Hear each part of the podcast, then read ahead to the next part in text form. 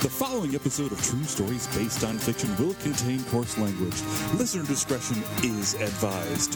You can follow us on Twitter at TSBOF Podcast, like us on Facebook at facebook.com slash TSBOF Podcast, or you can visit our website at www.truestoriesbasedonfiction.com. Thank you, and enjoy the show.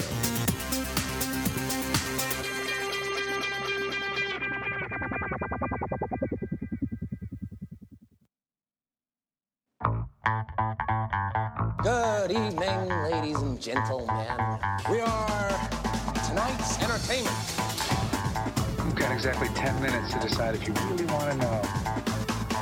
You have failed this city. Let's face it, this is not the worst thing you've done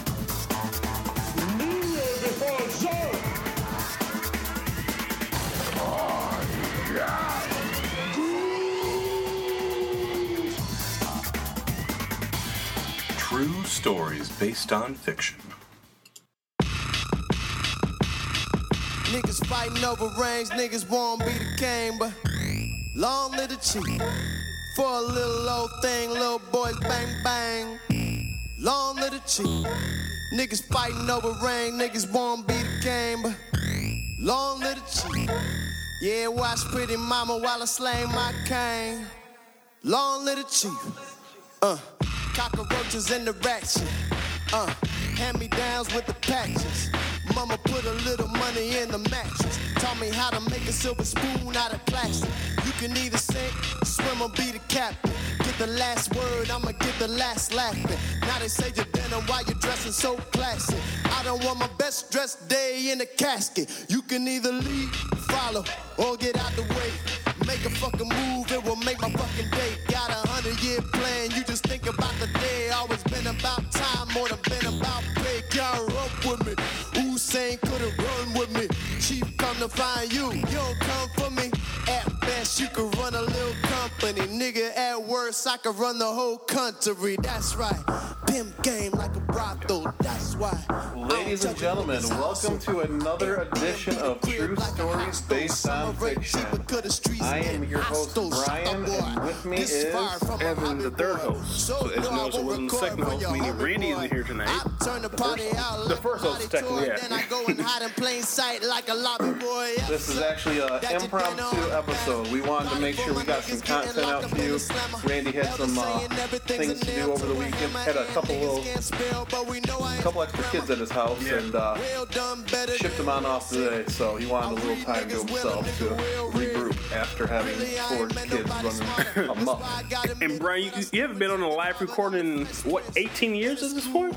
I, I think I missed one. But you missed Yeah. one, but you missed two episodes, I want to say, didn't you? No, just one. We haven't record. We didn't record in a while because I think we recorded a couple.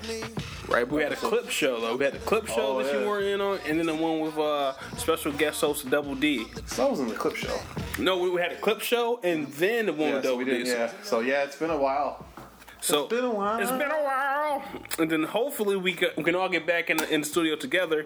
Because oh, also we should mention this isn't recorded in RBS Studios International. This is recorded in uh, RBS Studios, EJ, EJ Studios, local. it's only local. but yeah, so We call some. Do we, this is the first one that I've, episode I've been on where we, while the host. Do we have, have a name for something when we don't have the core three? nah, I think you were thinking of something, weren't you? A while We're gonna call it the flip tapes. Yeah, yeah, the flip takes because you gotta flip it. You gotta take it and you flip it. You can't see, but we're flipping our hands back and forth when we say flipping it, as if a little flip. Yeah, um, or or like you, you we're also talking about calling it the B side or some shit. Yeah, the B The side. B sides, yeah, Just be happy you're getting an episode. yeah. Just just B sides. Be happy you're getting an episode. This could be the night though we roll out. We can test out our new outro. And that's what I was thinking too. So that's a treat. You gotta listen to the very end in order to hear the uh, aforementioned special new outro.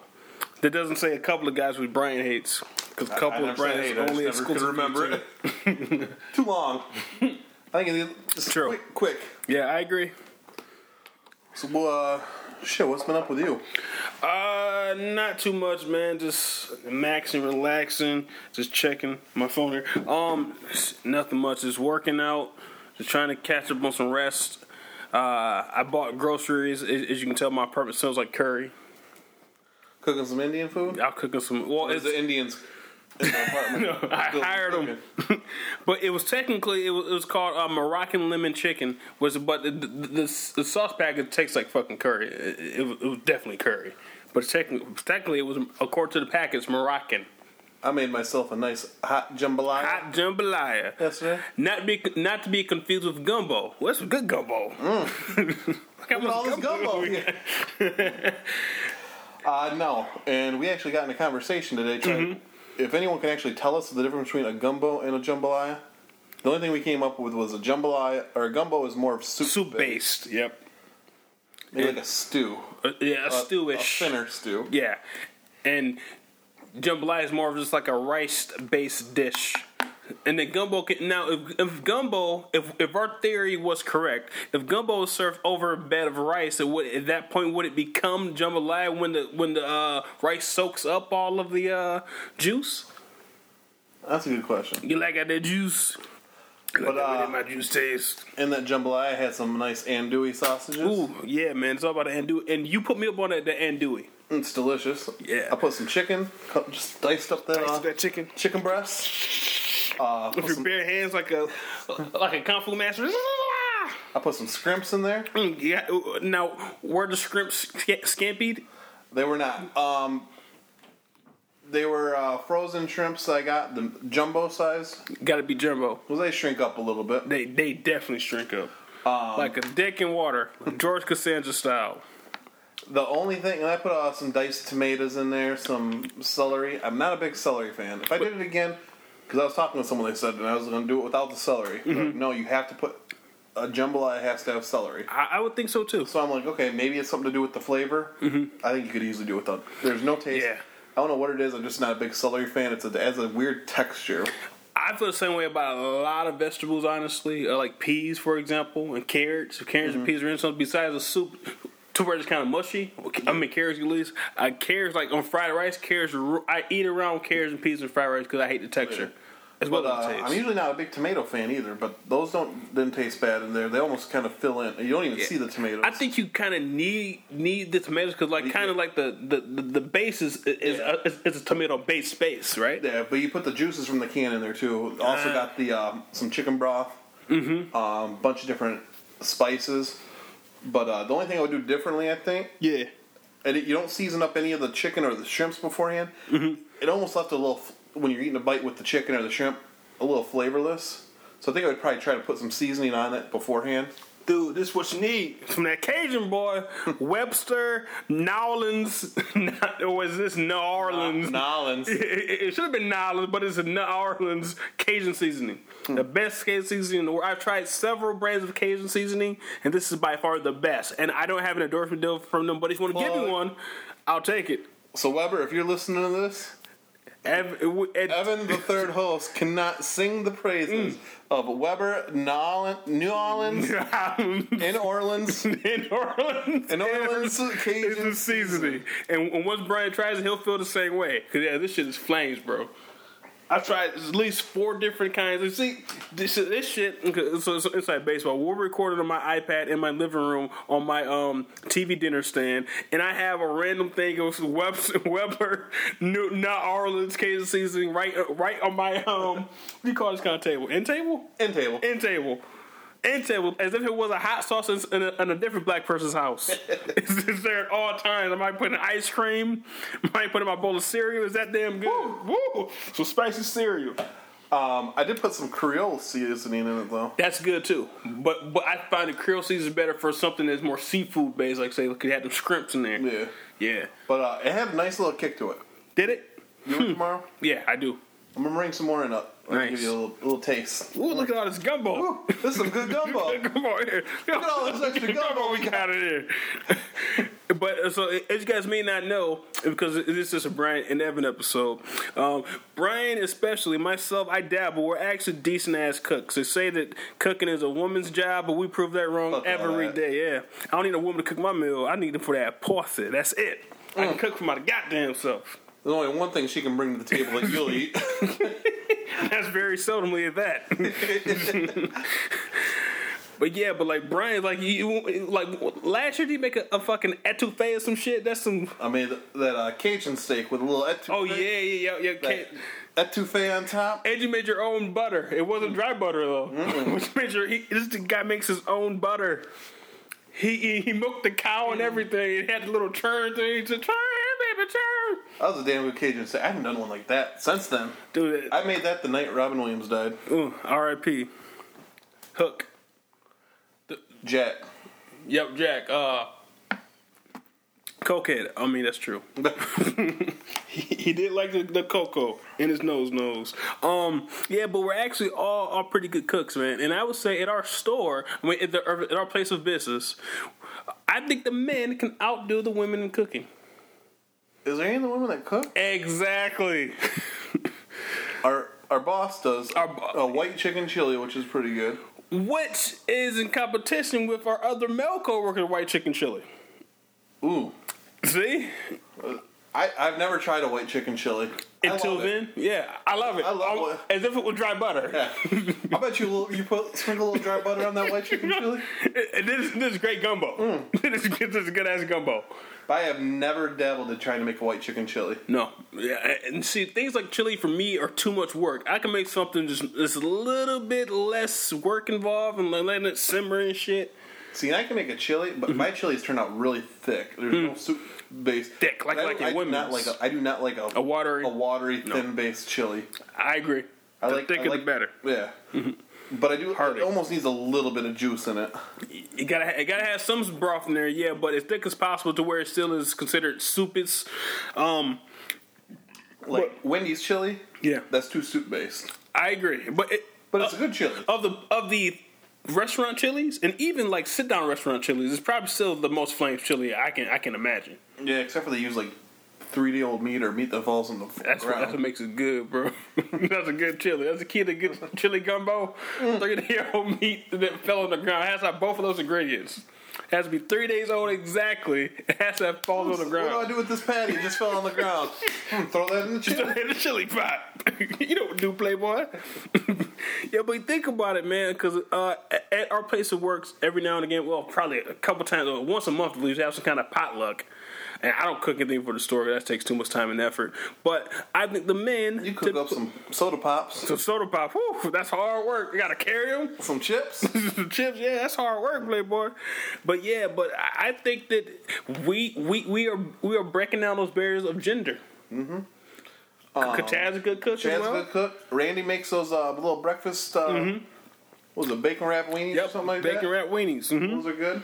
And then, as Brian can tell you, I make a, a damn good burrito. Hot sauce on my burrito, baby. You make that uh, peppered steak. Yep, gravy peppered steak, wh- which which I, I bought the shit for um yesterday when I bought like when I spent like two hundred bucks on groceries, so that's coming up pretty soon. And you make those burritos. Yeah, one- before thank you, thank you, my friend. Before years in, I will make the more burrito, but it's a, it's a long process. I would almost, I would go as far to say your burrito might be one of the best burritos. wow, that is a compliment. That's even beating rest any restaurant. Thank you, my friend. I remember the first time you gave me one, I was like. Ooh, this is a good ass gumbo. See, but uh, now I tell everyone my secret on what makes my burrito so flames. What you have to do. Number one, don't get stingy on any of the ingredients. You, you can't get stingy on the shit. And don't use the. Now, I would imagine most people cook uh, Hispanic food. They probably get their seasoning from the seasoning packs, like the Odo, Paso, all that shit. So don't get burrito seasoning, get taco seasoning. Number one. Number two, again, well, that's number two, I guess. More just don't be stingy. Number three is this is this is the secret. Well, it isn't it's not so secret. Thanks to my mom and grandma, you have to actually fry the shells in butter, as if you were Paula Deen. Butter. I love a whole stick of butter. Must I hate niggas. Paula Deen, get out of here. but it, but that's the key, man, because that that's where you get all that flavor. Because most people when they cook any kind of soft shell, they just maybe heat it up on on a on a uh, So skillet. you put a little butter in a pan and then put it in there, flip Yep, it, yep. Flip it, You gotta flip it. like flip tape. Yep. Flip flip, flip, flip, flip. And that's what that's what's the most time consuming. That and trying to wrap them motherfuckers up. How much butter do you put in that pan? I just do it by ear. I mean, by eye and by taste. And Is then a little thin layer, does like do you like get enough where it's like he wanted to coat the pan. oh okay. And then like it wait till the uh, butter starts kind of get a little brown. Then you put that shell in there. Then you make sure it gets a little hot. Then start. Then you just flip. And then do you do you bake your burritos afterwards, or do No. you just wrap it and then Just to wrap go? it. Mhm. Just wrap it. and It's good to go. I have never heard of that.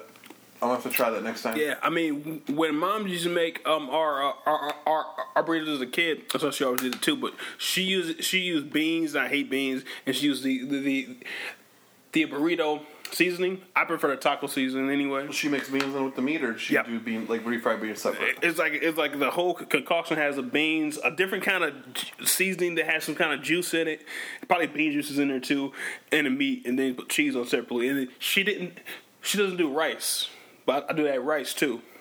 Now, is your rice cooked in with your beans, or do you do that separately? Know, uh, everything's separate. I have never been able to perfect Mexican rice, Spanish rice. I mean, what kind do you buy though? I buy the shit in the fucking bag, man. Like the Knorr's pasta sides rice. I don't know. I usually just buy whatever's the first one. Mm. Okay, yeah. I mean, dude, and then that's also this is gonna be a cooking episode for the South Side. Cooking with Evan and Cooking with Evan and Brian. Which also, I think if we ever get famous, man, we could have a YouTube cooking show. Cause I've always wanted to do or a cooking book, well, cookbook for dudes. But not like a feminine one, like a man like shit that's easy. The I don't dudes need all like this eat. fancy shit. Exactly. Give me the less ingredients, the better. Exactly. Good meal. Yeah. Like also a secret is kind of going off topic a little bit. But secret is like what I do. I buy the pre-chopped onions, bro. I'm not, I'm not cutting no guy. It's more money. Do you know all the shit I had to prepare yesterday? Mm-hmm. The onions were the worst. Exactly. It takes forever. I minced up some garlic. yeah.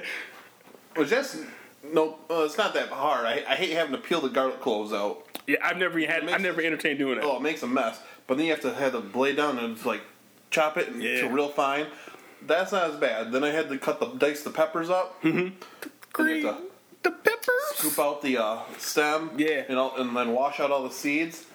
Uh, fuck. What else I have in there? It was the peppers, the onions, the garlic. Maybe it was just then I did the onion. But the onion sucks. To Yeah, you can up. have a super super sharp knife to get the, the cut the onion properly. I can never figure out which layer to start at. But you got to dice it so it's Whew. just the right Yeah, sizes. Yeah, on, on my um Moroccan lemon chicken, I bought a pre-cut onion, bro. It, maybe, it, it, onion what eighty nine cents or some shit. Yeah. This shit cost like three bucks, but I didn't have to go through all that fucking effort. And I hate cutting vegetables, and also I hate buying vegetables because I never finish them all because it's only me in my apartment. Yeah. I bought the pre-cut shit. Boom, put it in there. Took two seconds. two fucking seconds. Oh, but uh, I was gonna say, yeah. My mother, sorry mom, also cannot cook rice to save her life, man. Her rice is always like really sticky and almost is like one big rice kernel is all like just comes together. But uh, I'm not sure if I have a good pot. But my rice comes out perfectly 90% of the time.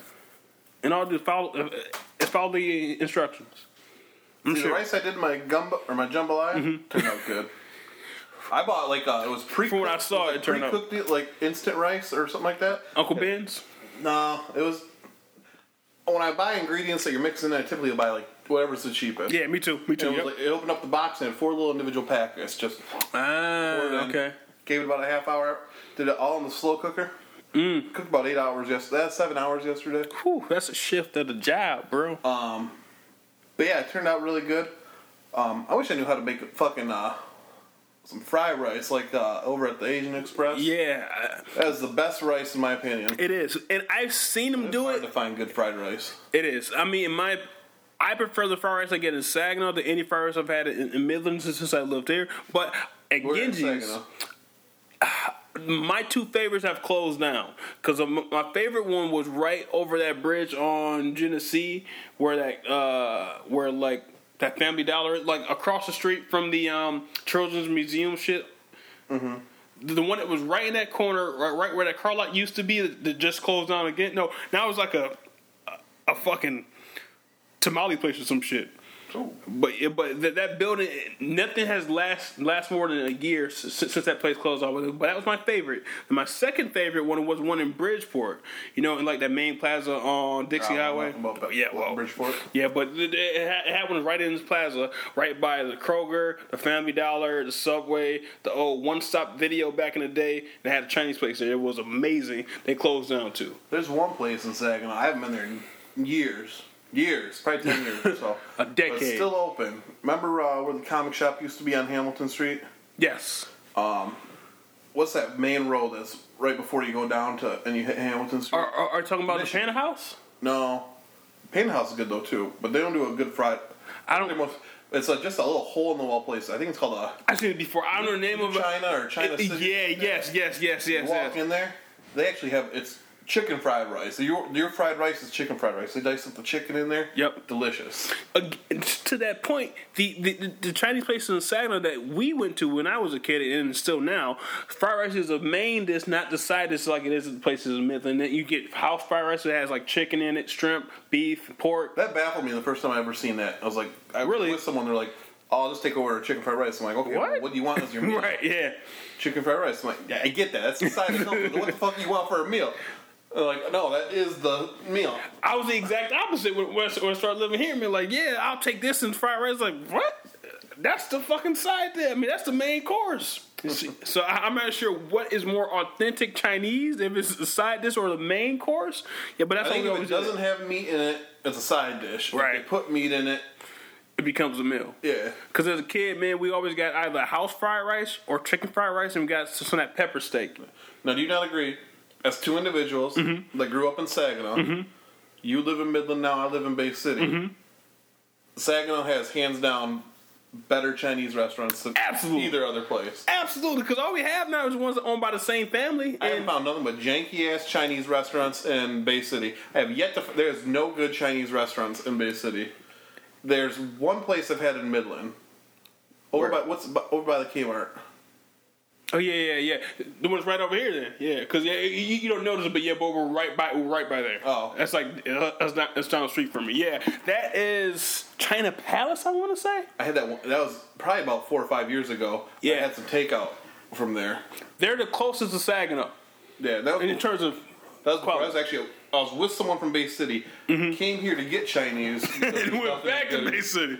uh, Bay City. Bay City. Yeah, But there's so much better Chinese sorry. in Saginaw. so much better. Panda House probably a little pricier, but probably the best Panda House Chinese. is definitely, and then it, it, it has the best best atmosphere. So if you're gonna go sit down, of course I know you had some issues there in the past, but if you.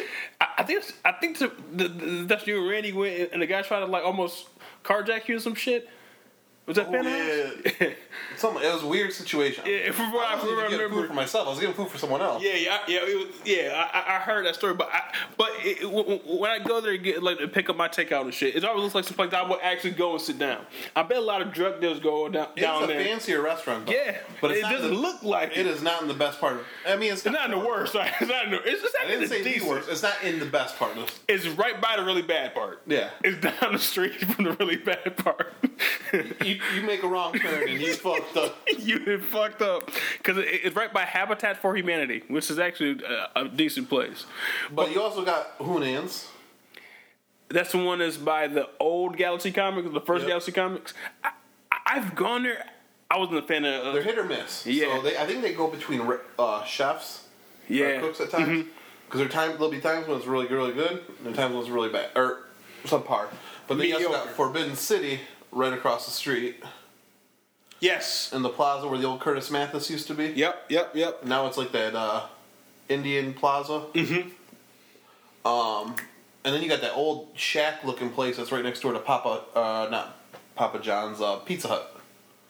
It's a little, Yes, yes, yes. Looks like a small little It- house. it's a hut. It's like a shack. It's like the rib shack of Chinese Yeah. places. and they I haven't gone they're, there. they are a hidden gem. Really?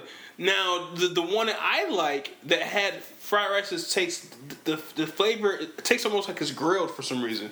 It's the one that's right by the 7-Eleven. It's kind of um kind of by State Street. It, it's Oh, attached yeah, to yeah, yeah. 7-Eleven. Um, I know which one you're talking about. And, and, and like this shit comes in like the very small. they they actually have one of those in the Bay City. Do they? They opened up a few years ago. See, that used to be a place when high when I was in high school. Right. I mean, there was someone from my high school always working there. Really? I didn't think the food was all that good. Now I've come to Mm-hmm. enjoy the one in Bay City, but I probably haven't been there in years. Gotcha. I, 'cause you never think about it. Yeah, yeah, because it, it's a hole in the wall, literally. Yeah. And then, uh, I mean, I can't say that it's the best of the ones in Saginaw, but it's the one that tastes different. It wasn't a bad different because their fries rice tastes different to me. It tastes like like it's grilled for some reason. It's like barbecue. it's like barbecue gumbo fried rice. But uh, I always like that one place I was telling you about uh, on Michigan too. yes, uh-huh. I used to. I don't- again, so many places I've been to. It's not the most convenient place to go, just hop in the car and go to. Because do you know what I think it is, man? I feel like the the Chinese restaurants here, besides the one that's up the street from me, they feel more like they're corporate and franchise. I mean, they're, they're more corporate based, so so they're too, they play too safe with the food. It's not authentic enough. See what I find and what I hate. I love Chinese food, but I do not like Chinese buffets. Oh, I never have. Yeah, so when it, when we do our recording, let's do inside baseball. When we record outside of RBS Studios International, we're a little bit limited in how much space we have, so I have to send Randy multiple files because we maxed out. Just so you know, it might be a little bit of an interference, or maybe not. He might be able to finesse it, but hey, I'm being open with, with the people. We said earlier though, fuck them. They're getting an episode. Yeah, fuck it. Can we say fuck it out of love? You know. But um, as you were saying though, uh, you were talking about janky Chinese food restaurants. I don't like buffets. Okay, yeah, yes, yes, I agree. I'm, I the- the- you've been to one buffet. You've had, been to all of them. I, I have you ever been to a Chinese buffet where the food tastes any different from the uh, one a different one? I, I guarantee you, I could go to one tomorrow, and I could fly out to California the next day, find some random hole in the fucking wall Chinese uh-huh. buffet, and it'll taste like the same goddamn owners, the same goddamn cooks made it. yeah. However, I take, I agree with you mostly, but Chin's and Saginaw, what you forgot about, it's decent. However, Chin's is more so like Mongolian style, where you pick your noodles and shit, and they, and they chop it up for you, and that, and the buffet is more of an American buffet. They have pizza and shit. So yeah, so I take that back. No, in the in a in an authentic Chinese buffet, no, they, they, they I are do like that teppanyaki. It's not well. It's not bad. I haven't been there in a while. Teppanyaki is decent, but I think Chin's is better, and Chin's is cheaper. It feels like too. Well, granted, uh, I haven't gone to Chin's a lot since I worked at Sears, going on six years ago now. Really? And then, what I don't get, man, is we should go to Chin's on a thirty-minute lunch at Sears. How is it possible to, to do anything in thirty minutes at a sit-down restaurant, even if it is a buffet? I don't know how the fuck we did that shit. Especially we had to fight that traffic on Bay Road. Right, it's across the street, but still, I don't know how we did it. I did it like at least twice a week. Huh. Um. But going back to the whole fried rice thing. Yeah. I like Genji's fried rice. I think still think they have one of the better fried rices. Okay. I like putting that little yum yum sauce on it, mixing it in. That That pink mayonnaise. mayonnaise and cumin, probably. Yeah. I, I hate mayonnaise in general. Then I, I don't like yum yum sauce. I always get mine away. But people love. I'm not sure if that is a, is a national thing, the yum yum sauce. But people here in Mid Michigan love the fucking yum yum sauce. So if you don't have it in your region, if you're ever in Michigan, Saginaw, Bay City, whatever, See, I used to think it was just the one place that made it. Now it seems like everyone has yum yum sauce. everyone has. I think Genji, that family are the originators. Now everybody else is a swagger jacker. Mm. Because Genji's owns uh, the, the place we go to on Eastman. What's the name of that place? Asian Express. Asian Express, and they own Genji's here, and they own Genji's in Saginaw. Is there Genji's in, in Bay City? Nope. Well, yeah, it's the They same They got nothing family. in Bay City. Okay. They also own pies. Yes, yes, and Pies. Yep, yep. Because I think Pies is, is a family name. Yeah. Yep. So they, virtually have a monopoly on the Chinese places here in town. Good for them. Yeah, I'm not, and they own some, I think, apartment buildings too. Do they? Mm-hmm. They have those Asian uh, massage parlors. Let's hope. Well, not today. I've seen people that work there. And then, honestly, uh, how can I be not racist and say this? There is no way. Just say it. Yeah, but the ones who work at uh, Asian Express, the daughters don't look Asian. Uh, they look like uh, what do you call it? Indigenous, like like Eskimos almost. Have you seen the they don't look Asian, but I think that that is some kind of Asian. Like I don't want no whale blubber. I mean, they don't look. Well, I mean, I, mean, I don't know that much about the Asian community and how widespread their, their race is, so I can't really speak on it. But they don't look like my racist eye will will tr- traditionally see an Asian. Now, their mother or the grandmother, she looks like she's definitely uh, uh, one of the top Asian, so Chinese, Japanese, those are the top Asians, as we all know. Um, And ho- uh, ho- I'm, uh, I feel I feel like if I ever get famous, they're gonna find these. Well, I, I've said a lot worse things. What I'm saying right now. Let's be They're on the honest. Right. If I ever get become a real public figure, I have to be out out upfront about my racism and my sexism. That ain't me. Right. No, I, I have to be in front of it so they can't say Evan said all these racist remarks. It's like no, I have to say the same shit if I ever have interviews too. So that way it won't be a secret and they can't use it against me. Because that chick from um that chick who was some kind of sports reporter who was kind of hot. Well, she, she she was on Fox Sports. I think this is probably two years ago, and then she had a, a sports podcast like what we're doing, but not a sports podcast. And she made a joke about Asians and lost her job at Fox because of it on her podcast. It was funny. I was just uh, I don't, where did I hear this story? But it was just I don't know if it was something to do with school, but uh, I'm listening. I need my water. or if it was uh, Liquid gumbo. uh, listening to a recent or an old podcast like or something like that. I can't remember what I was talking about. They were talking about uh, oh fuck, what's that tall ass uh, basketball? This is some good liquid gumbo, bro. Tall That's crystal clear blood. Crystal clear gumbo, bro. Who's that uh, real tall Asian basketball player? Y'all mean? It has to be. He, he's the only one. I mean, Maybe it was, but like he was like all star and everything. this was years ago, right? He was popular in the early 2000s, er, early Yeah, this actually made a I want to say big news, but uh, he was like an all star and everything, and all of a sudden he lost his streak, and uh, some uh, reporter, source reporter, put in the article the title. There's a chink in the chain, Oh my god. and he tried to play it off. I didn't mean it. See, I don't pronounce it chink. I pronounce it kink in the like kink in the armor, not chink in the armor. You're the racist.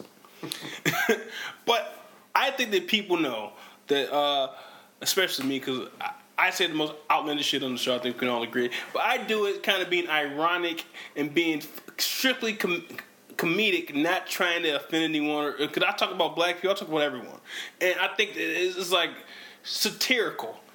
Henry Henry Rollins, the last. There's a okay. So again, inside baseball. So in the background on my TV, uh, I have the Apple TV. my Apple TV, when when it goes to I guess a screen saver, it shows movie posters. So it's, it shows movie movie posters for movies I've never even fucking heard of that apparently are coming out. I could be straight to iTunes or some shit. Beauty and the Beast. Were you were you at work when we saw the poster for that shit? For which one? Beauty and or the Beast. It looks terrible, bro. Trailer or the poster? The poster again. The poster probably is very prelim. I saw they just released a picture of uh, who's it, Emma Stone? Or Yeah. Emma? No, it's uh, Emma something. uh, Harry Potter. Emma Watson Emma Watson. as Belle. She pulled it off. She looks good. Yeah, but the Beast didn't. Oh, I haven't seen a picture of the Beast. It's- I don't I know. gotta put that This got to hold up because they uh, just did the Jungle Book, and I thought if anyone's read my review on True Stories Based, Based on, on Fiction? Fiction.com, uh, I was much a fan of Jungle Book. I purchased it. Mm-hmm. I've watched it twice since I bought it. Good movie. I hear that okay, because um, I, I I thought that it was kind of hackney and and, and cannibalizing themselves when they take their old. The only thing Disney does now is Pixar is making original content, Marvel and Star Wars making uh, original content. Three companies that Mar- Disney owns. The only movies that they were making now were, re- were live action remakes of their cartoons. And from what I heard, a lot of them have been shit. but but you said the Jungle Book was pretty flames, and he, he but now he's doing Lion King. But Well, they, s- now they're coming out and saying that the only reason they made Jungle Book was a test run to see if Lion King will really, yeah, would do well. I mean, with Lion King, I feel like you're doing the live action movies. It have to, it has to have fucking uh, real people in. it. There aren't any real people in Lion King.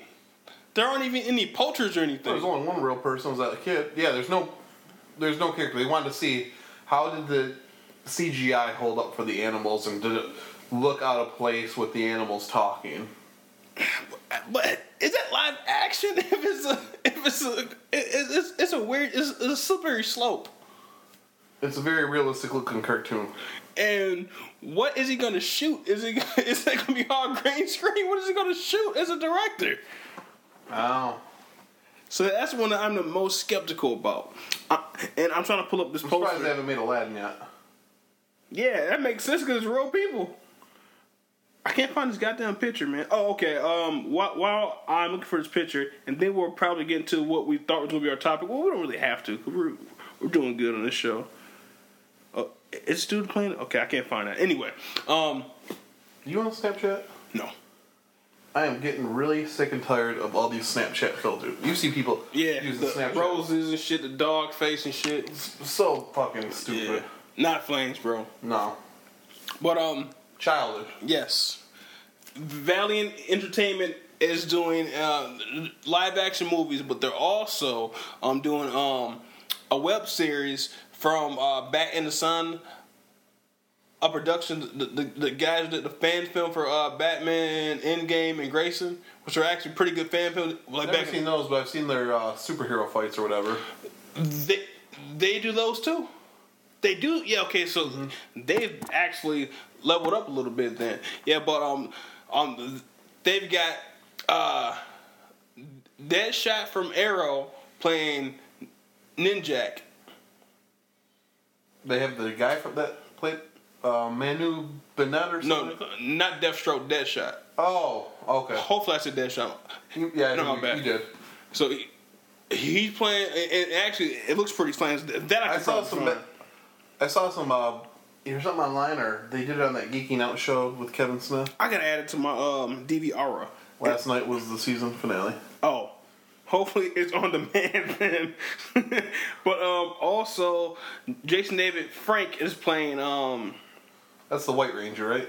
Green Ranger, White Ranger, Red Ranger. Yeah, we start off as, as, as a Green Ranger. He's playing uh Deadshot. They show those on there. They may. I I saw. Um, we were posting something. But here's Deadshot. I mean, here's Bloodshot rather. Don't look too bad. Yeah. Now that's Are they making a live action, a full length movie, or are they just a web like- series. Oh, okay. But uh, so last year, if you if you listen to my ep- one of my Epifications episode where I talked about the Valiant Comics doing live action movies, um, they uh they they should do a, a cinematic a universe with Bloodshot and and Harbinger, Harbinger. Um, but Bloodshot is going to be in this web series as well as Ninja. So I don't know how the I'm not sure how it all ties together. But that's that's Bloodshot, and then they're also doing. Where did it go? Where's Ninjak? And this is Ninjak. So the, the first one was concept art. This is like actual still of the guy in the costume and shit.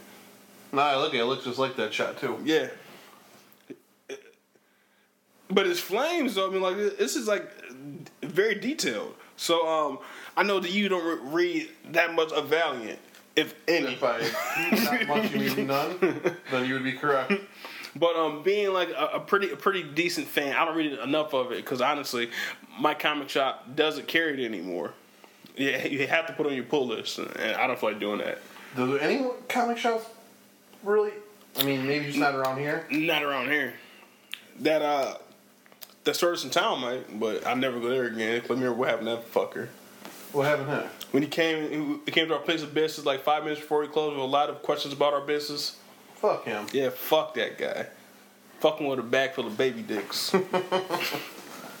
but um, uh, he used to carry back when it first came out in 2012 when uh it was uh Exo, X-O Manowar, who I've never liked, and Bloodshot. He, he carried those two, but then as time went on, he caring. But he has like.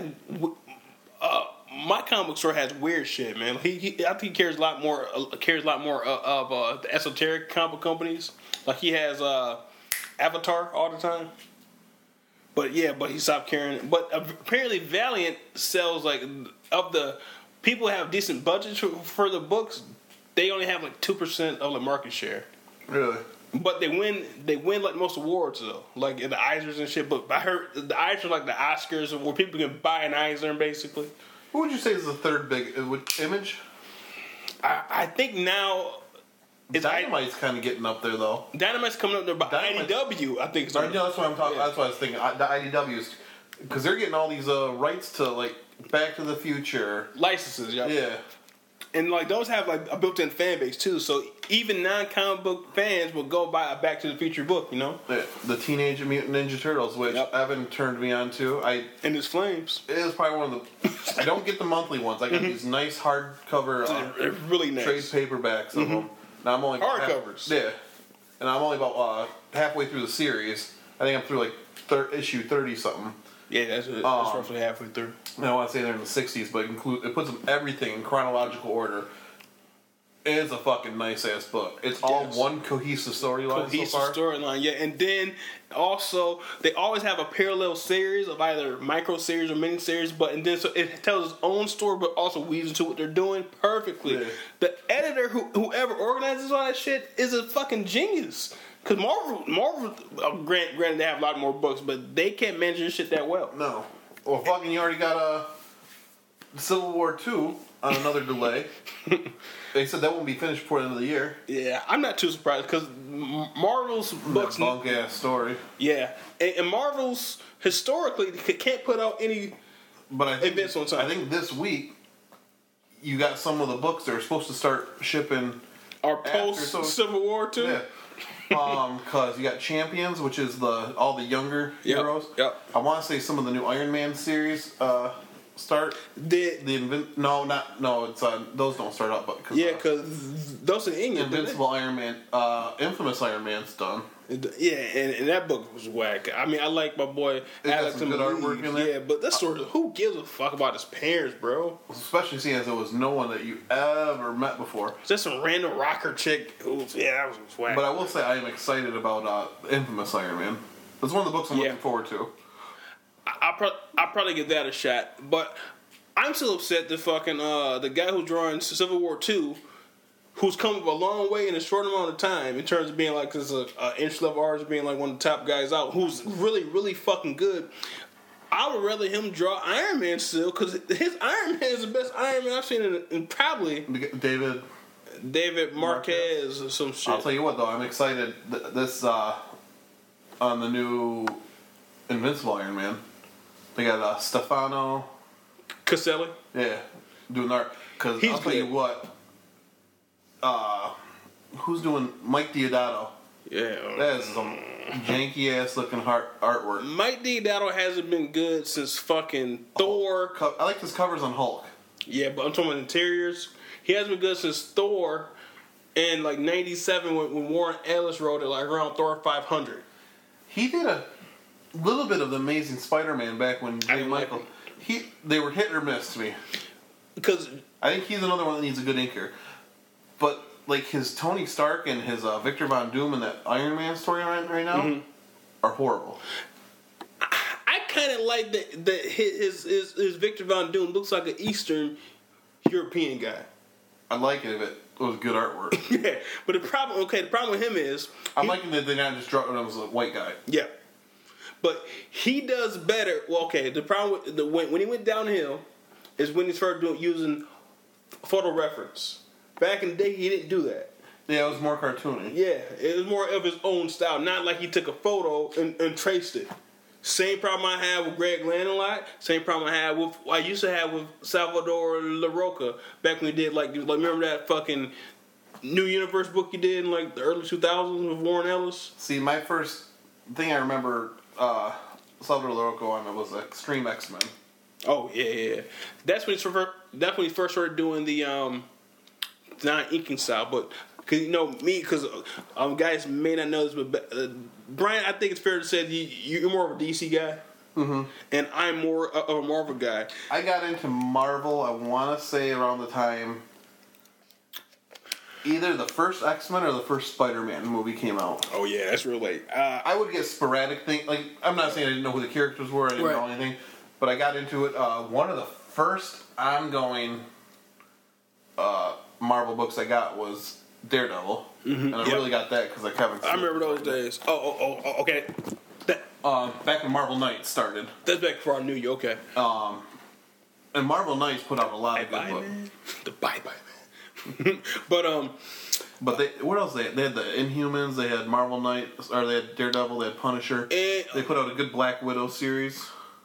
Okay, Marvel Knights started with Daredevil was the first book, then it was Black Panther was the top two books, and then it had was a twelve issue. Paul Jenkins did Inhumans. that was second wave though. What was The it? first wave was wait wait No, no it was four books. I'm lying. Yeah, no, yeah, it was Punisher, which was terrible. That was when he was The died demon and came angel back Punisher, as an yep. angel or something like that. Daredevil, Black Panther, and Inhumans.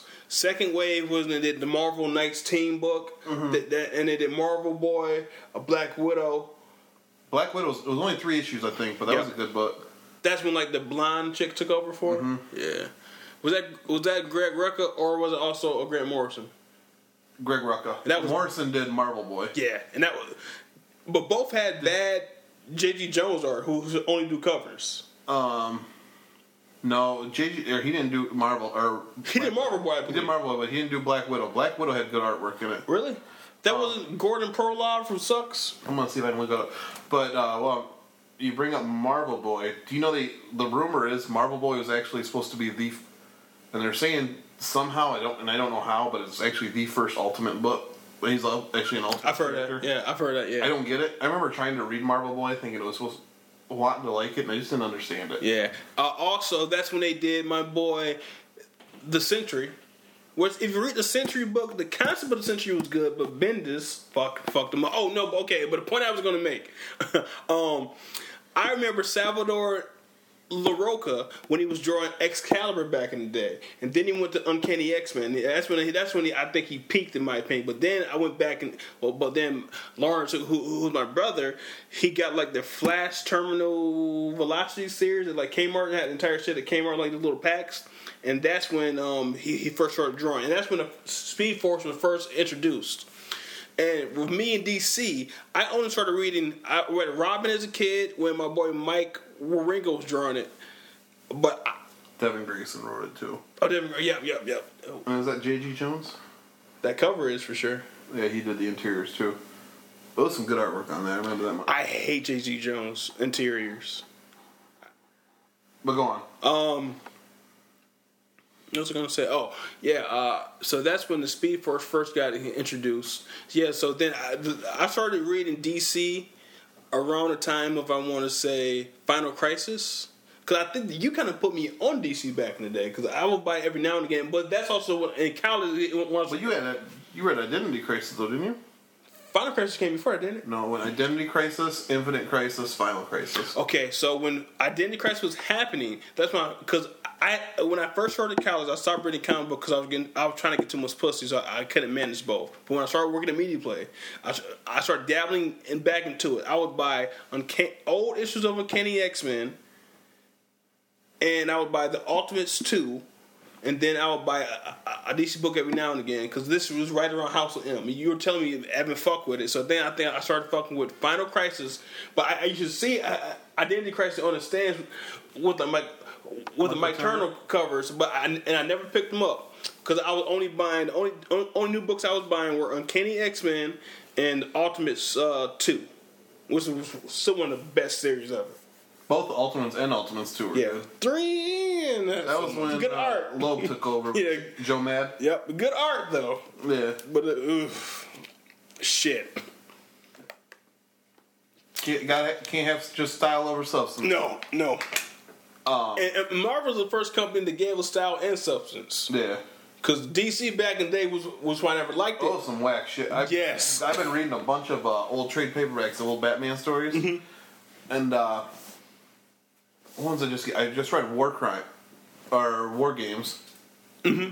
which we're going back. I remember not thinking it was that good, but going back and rereading it as one storyline, there were more storytelling over art, Absolutely. And uh, And that's when it got a little bit better. I mean, in the nineties, like Zero Hour, like their, their, their Dan Jurgens house style with like Brett breeding. But it was some generic artwork that was Yeah. in a lot of those DC. I mean, you, they were never going for, oh, hey, this is the artist that's going to be. Right. Marvel It- it- did that, and Marvel really kind of changed the game for the artists. I Yeah. think. Well, okay, so back in the '90s, um, in terms of what I learned from like Wizard magazine and shit, uh, DC was more of a writer-focused uh, company, and Marvel more of an artist-focused company. But that kind of fucked Marvel over when all their top paint, their top artists left and, and made um, Image. But yeah, back in the day, because like back when I was buying comic books from Stop and Shop up the street from, from my house in, in, in BV, SeaWorld, um, I, I would, my, my little four year old eyes never was attracted to um, uh, um, DC book unless it was a Sam Kieth weird ass Batman cover from back in the day. Mm-hmm. But it will be, I would Oh, gravitate. actually, he was on. That was Detective. Yep, yep, yep. I remember that. He, that was when they brought the general in. and they had them weird ass, big ass ears. As a kid, like, whoa, look, Batman looks weird, so I'll, I'll pick that shit up. Then I open up to Jim Aparo, who I like now. But back in the oh, what the fuck is this? Ooh. Jim Aparo wasn't bad. Um, Yeah, he's pretty good. there was another R.I.P. artist because uh, he was big during the uh, Tom Lyle. no Tom during Gurman? the no it was but it was during the night Knightfall era. I'm gonna look it up. That was like a lot of Tom Gurman, a lot of um Tom Jim Lyle. Aparo was on Bat, the Batman issues of was terrible was a, with a terrible killer croc. Yeah, I, I like I like it. My, my my refined palate likes his artwork now, but his killer croc is so terrible. The worst killer croc ever. I'm gonna know the name as soon as I see it too. I'm thinking Um, back in those days in those books. Was more more Graham Nolan, I think. Yeah, Graham Nolan. Yeah, He was yeah, an amazing artist. In my he opinion. was. But now he, he came back. I think during um Convergence.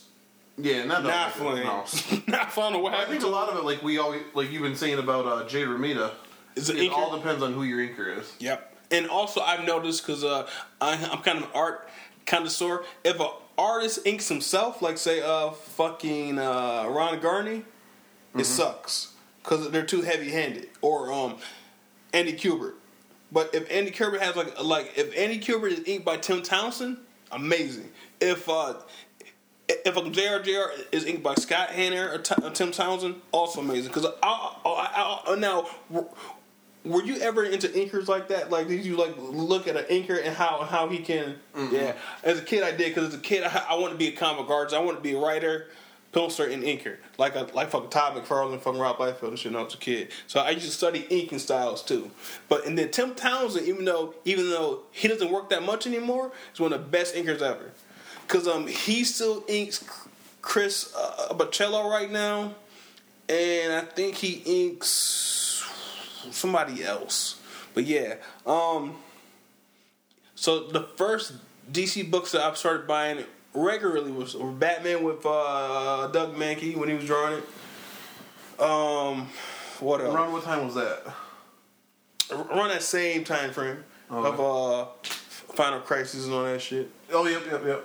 Because that's uh, when they had the long ass flames as Uh, Red Hood saga. I mean, that for like a better term. Winick. That's the best Judd Winick. It's probably the only good Judd Joe.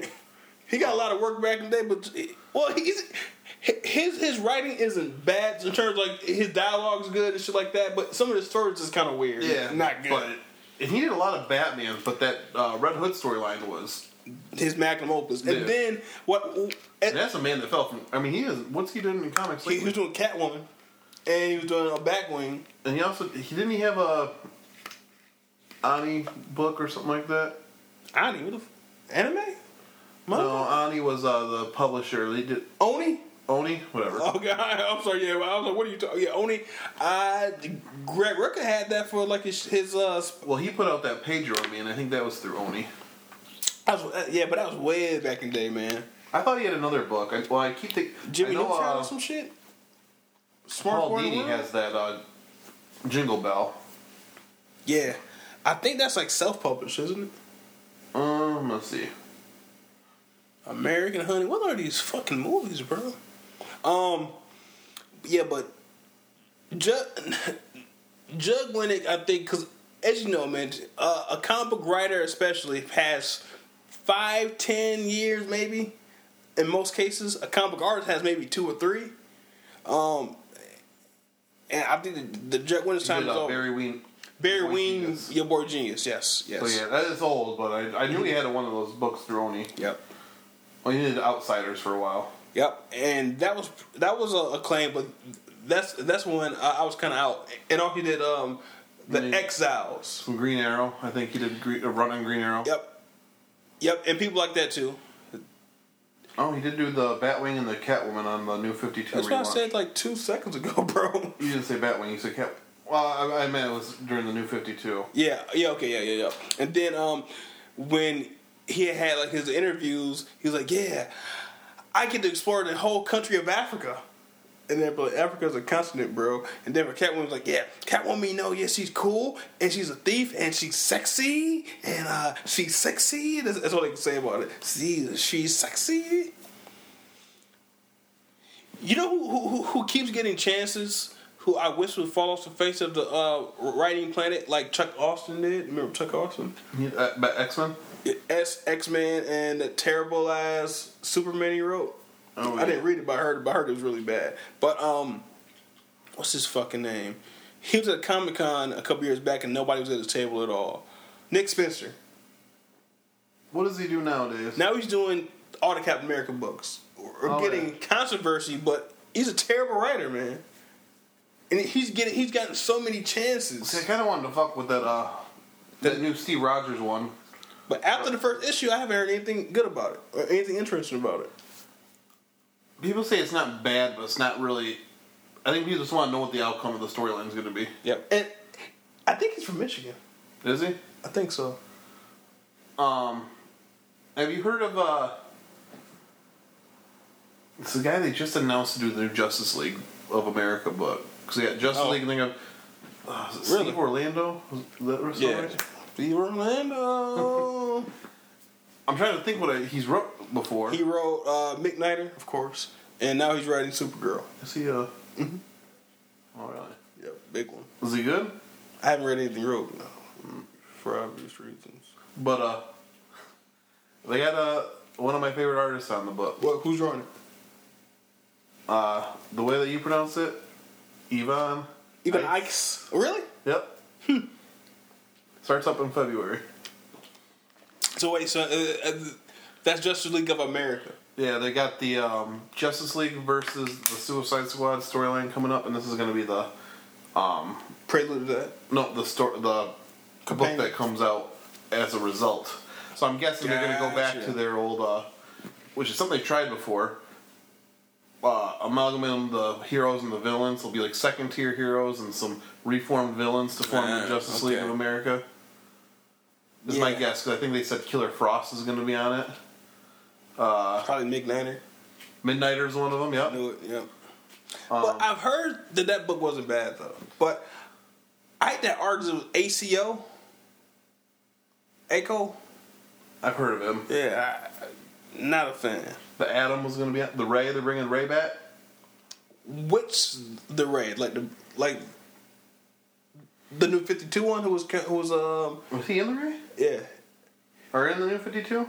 he had like a mini series drawn by I mean written by pa, pa, Palmiotti and uh, his, his writing partner drawn by um Jamal Igle They're to have Ryan Coy, Coy, Choi, Troy Choi, um, Vixen, um, Vixen was only cool in a cartoon. Ray Terrill. I don't know who the fuck that is. What's the Ray? Oh, that looks like the new one. And then Killer Frost. No, they didn't say Midnighter yet, but uh, I would Yeah, he's probably yeah. because he don't have his own book yet. He's got a mini series. I think they're doing. Is the Midnighter the last survivor from fucking Wildstorm? Well, they don't got uh, Apollo. No, have that Grifter? mini series Apollo and Midnighter. I think right now. Really? I think I think there's some miniseries going on. Or, or probably like just those two then, because I don't see any Grifter anymore. At first had Voodoo, And Grifter was the big one. yeah, and then they had uh that bitch from I mean that young lady from from Gen thirteen. She was Caitlin in Fairchild. Yep, She was in Superboy. yep, yep, yep. Back when I tried reading Superboy and it was horrendous. It, I I wanted to like it, man, but it, it, it, was definitely not Flames. But I like my boy uh, uh, RB Silver's uh, RB Silva's art, but not on Spider Man because he, he he does issues of Spider Man now. Mm-hmm. I wasn't feeling it. I just miss uh, the Connor Kent Superboy. Yeah, but now it's gonna be John John, uh, Lane, Kent. Jonathan Kent. Yeah, yeah. I'm so behind on Superman right now. It's been some, a good book too. No, oh, dude, what happened with Superman, dude? Last time I went to the fucking comic book store, uh, I picked it up. I picked up what I thought was the next issue. Not knowing it was a different fucking cover than one I already bought. I was so upset, like, I'm done. That's why I'm getting tired of DC. There's Too many fucking covers. Then like the uh the fucking uh well, there's like four different covers for each. issue. rebirth, re- reverse. I can't tell the difference. Rebirth, Rebirth Batman, then Batman Rebirth. Yeah. I could not. And then Scott told me, no, one. you can tell because I, I like, no, dude, shut the fuck up. I don't get it. Yeah. I don't get it. I'm getting tired of the cover because I'm someone that I I want the generic cover. I don't want these uh, special limited edition covers. Yeah. Just give me the one that's intended to be on the comic. Mm-hmm. If I like another cover, I'll buy a second issue. And uh, but I, I don't mind options because uh, in Turtles they always have a Kevin Eastman cover and then like a cover from the artist of that book. I like that option. Yeah. But now it's like like a chase variant, and then I do Kevin two. Eastman's all that good of artist, but He's he's so his art is so ugly. It's good. It's The only weird. thing the only thing it does is it reminds me of the original series. But did you see they started the new Teenage Mutant Ninja Turtle book too? Yeah. Into Universe, I think. There's like five dollars, only like ten pages or some shit. It was two stories. But they're like, It wasn't bad. I read the first issue at the bookstore. yeah. If, if I read the comics, so that's one thing. But uh, one thing that's driving me crazy. This new fifty or this rebirth. All books are two ninety nine. Not my All Star Batman. That's five bucks five dollars. every issue. Yeah, that's why the first one was good. The best Snyder since Court of Owls, in my I- opinion. And I thought it was just the first issue. Me too. Issue two came out. That was four. I saw the same price tag. Like, nope, the price is way too high. You need to cut But it. it's a good storyline. Not, not, not, not five dollars worth. I'm waiting to see if issue three is going to be that much too. Cause dude, uh, it probably so it has more pages and also has that cardstock cover. Fuck that cardstock cover, man. I'll take a regular fuck. I'll take the same paper that had on fucking um. Uh, the Death of Robin with uh, Andy Kubert. So it had the old school paper on it, like the, that, that nice toothy paper. Mm-hmm. I'll take that shit if the price is lower. Yeah. Now let's talk for a minute. Yeah. About the best DC book that's out right now. Detective, Detective Comics? Comics. Yeah, and then I'm glad that spoilers will fuck you if you didn't read it already. I'm glad that they, they killed off Robin effectively, but they showed Ozymandias had him has him right. They haven't said that that actually is him, but it's speculation is yes. Um, now here's the thing that I don't think you know because you don't read the book, but in, uh, Well, I read it. I, I, no, not not, I haven't not picked. Oh, I'm sorry. I'm sorry. book. Sorry. Um, so in Action Comics, he uh, Superman was fighting Doomsday. Yep. and he uh, took kidnapped. Doomsday. But also, and they Oh, also- said this in the last issue of Batman Beyond of the old series, because for a while Tim Drake went to the future. Right, He was yep, the, the yep. new Batman, and Batman Beyond. Well, they brought back Terry McGinnis and Tim Drake, which was an older Tim Drake, decided to kind of uh, Right drive off off into to the sunset. and they literally showed him on a motorcycle driving off to the sunset, and then he disappeared out of the thin air. And that was before the issue with Tim Drake in Really? Comics got killed and then disappeared. So, And so I'm wondering if there's correlation, and no one's really put said, hey, you know, the other Tim Drake in another book did the same thing. So what if Ozyman or well, I think it has to be Mr. Oz, I Ozymandias. think what Yeah. they call him right now. So what if he's collecting multiples? I'm wondering, to, what's it leading up to? Yeah, yeah, I mean, if the if the DC universe now fights the Watchmen, they're gonna win. Yeah. Besides the fucking uh, blue dude, but isn't he Dr. dead Manhattan? now? And then uh, also, But you don't know. I don't know what. part which of- which Watchmen Which- is it? Is it 1984? Is it 1970? Whenever the peak of their powers or what? Yeah, I don't know. I will say this: I trust with what DC's doing right now because they put out some good ass books. it took them 10 years to get this shit together. How much of us thought we were going to be done with DC once this whole rebirth thing was announced? Yeah, because it, it didn't sound good. No, but, But- it's surprisingly. But Detective is Detective is the book to get right now. Yes, that's, that's probably the best book on the stands. If only Eddy Barrows could do every issue. Yeah. But even the filling art is not bad. It's not bad, but with having Eddy Barrows as a lead and then have anybody else is, is going to be a, a drop. Um, but it's the best team book out there. Yeah, because um, comparison, it was like an old school X Men yep, yep. team trying to work together. Mm-hmm. It has the best elements. The only person who's kind of forced is Clayface. I like what they're doing with them though. Yeah, but it works. But all, of everyone else, he's one of the most out of place, and it seems like he he's only there to make him sympathetic. Yeah. And, and this is the best Tim Drake since fucking Chuck Dixon. Well, maybe since Adam Beechen. This is the best Tim Drake since Infinite Crisis. Since around the air, Because remember, and this, That's- this is what reminded me of um, when I was reading War Games. Mm-hmm. I don't know if you remember this, but they literally just went. They killed off Spoiler, which was his girlfriend in Yep. War Games. Right at that time, Infinite or Identity Crisis came out. They killed his dad, That's the same time. and then yeah, right after Identity Crisis was Infinite Crisis, where they killed off Superboy, which was his best, Best friend. friend, mhm. So he went. It was all within like maybe a year, year or two. But they killed off uh, his girlfriend, his dad, because they had one of the epilogue issues where Batman goes to tell Tim that Spoiler died, uh, Stephanie Brown, his girlfriend, and he said he didn't know how he was going to take the news because he just found out his dad died too. so, and I remember thinking that to myself, I was like, you have an awesome opportunity to show like the fallout when you're using real heroes and or, um, you know the emotional toll that it takes, and they never did. DC never did anything. Yeah. That could have been a great like maybe a two part Robin in the Robin series. Mm-hmm. Um, you know the toll that that takes on someone. Yeah. But they never did. But yeah, after that one, um, Infinite Crisis, and they did one year later when they came back Yep. in all red and black. Yep. Which um, At first I didn't like it, but after a while it got, it got really good. do you know why they did it? why? It was uh, to commemorate uh, Superboy because Superboy had the black and red. That's at the same time that Wonder Girl and Tim Drake both changed their costumes around a started, it little started bit fucking. to the color scheme of uh, Superboy. Did they say why in a book? Why he changed it? Yeah. I think they said made just a quick mention at one point in time. It was to uh, Probably like in Teen Titans when um Sean McKeever was doing it and they got whacked. yeah. is that is that the one that brought the think Wonder so. Twins in? That Yeah. the dog yeah, ate them all. Yeah, yeah. It- that wasn't that bad, honestly. Yeah. Now- Titans used to be a good book until Dude. New Fifty Two ruined it. Nah, into Infinite Crisis, man. Was it that bad after that? Yeah, that's when it started going. When Devil down, when Boy Devil, whatever, when, when that team Blue took, Devil's son or whatever. and when when when Tony Daniel started drawing it, that's when it started going downhill. But the artwork was still good.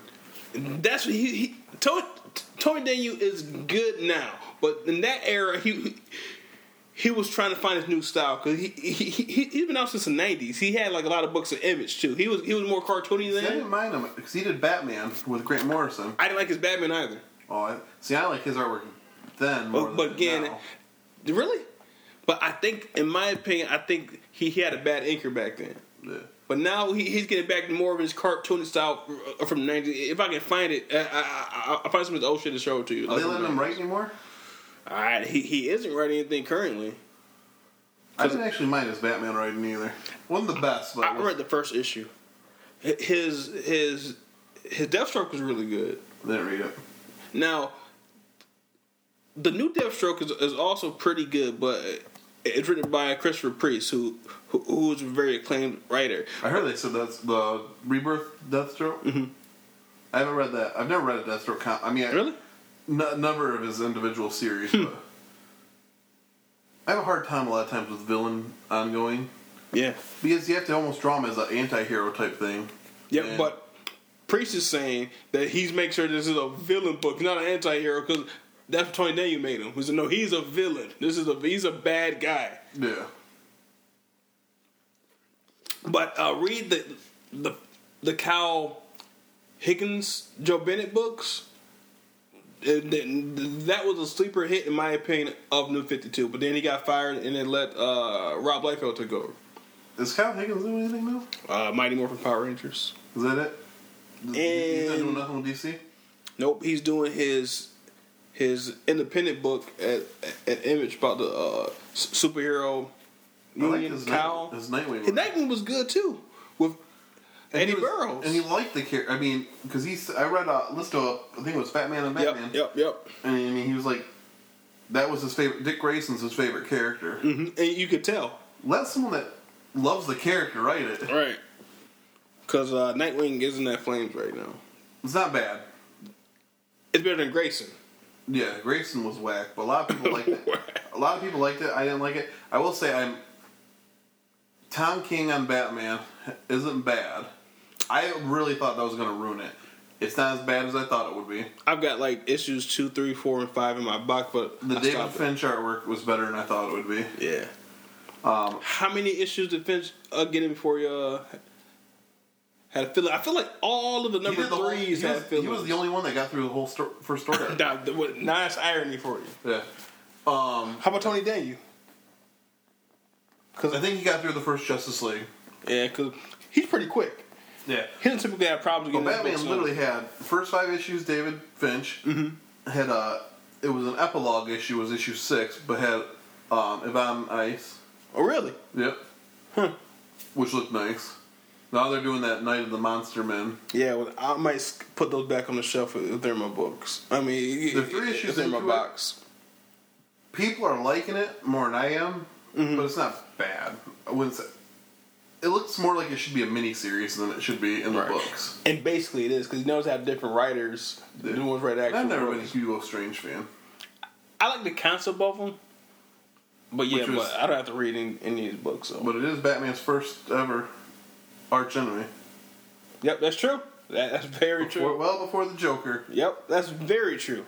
Yep, that's as most people probably don't know. Um, uh, shit, was I gonna say? Oh yeah, but uh, on Deathstroke, uh, the problem I'm having with it is Christopher Priest got popular in the '90s for having a certain kind of Quentin Tarantino esque style of nonlinear storytelling. Um, so that got him a job on, on Black Panther because first he did it on Quantum and Woody, and Woody from Acclaim, so that's Valiant. So since then, he's been typecast. Every book he writes, and make him write in that same style, and I think he just doesn't want to write that way, but he wants to work. So Deathstroke is in that same style, and, and it's not a bad. I can follow it, but it, it can be very off-putting. Th- that works best in movies. Yeah. Certain kind of story um, mechanic work better in, in certain mediums. But yeah, but it's a pretty good book though because it brings back his boy Wintergreen. It has all three of his kids in it. Like his wife is a bitch. It like, him and his wife have a, have a fist fight, and then they fuck. And then she tells him, "I'm leaving you." It's pretty good. So okay, so we'll probably wrap up. But let, Any big Marvel books you reading? I was gonna say the same thing. It can't be all, all DC. Um, with D, with Marvel, uh, there's a I'll lot of. was fucking bunk lately. What? Any X Men that has to do with Marvel. Yep, I stopped. One one I was reading was Extraordinary. Sucks. Jeff Lemire needs to write independent books, man. Like, yeah, uh, Jeff Lemire sucks, man. Uh, he, I like his independent shit, but his superhero shit is so boring. Nothing happens. They aren't superhero books. Uh, they need to bring someone that has. And I guess I don't know. This could be the whole. Marvel doesn't want to do anything X Men, although they got the Death of X starting True. this week. Then they got the X Men versus Humans. They need someone that cares about the X Men to come back in. Admit, who knows? Maybe bring back some, to life some of the X Men. Yeah. Cyclops dead. Emma Yeah. Frost DOA. Just the Cyclops Wolverine, got cool. Yeah. Cyclops has always been a Boy Scout bitch, but uh, who made him cool? Uh, Joss Whedon made him cool. Morrison made him cool. Mm-hmm. They just fucking kill him. Whedon. Oh yeah, Joss Whedon. I, Yep. I was thinking Judd Winick again. um, but uh, I mean, Jean Grey, Cyclops, Wolverine, all Yeah. dead. Old man Logan. Who gives a fuck about old man Logan? Um, What's I heard actually is pretty decent. The individual book's good, but him and the No. Extraordinary X Men. Um, won't kill off none of the minority characters. though. Just all the white characters. Hey, killing off. how many white characters are compared to minority characters? A couple All of them now. Good point. yeah, I, I, I make mine Marvel. I always will. But yeah, but I It's, Marvel needs first and foremost. What Marvel needs to quit doing is start an ongoing, ended after seven issues, and fucking start with a new number one. That's That Jeff Lowe.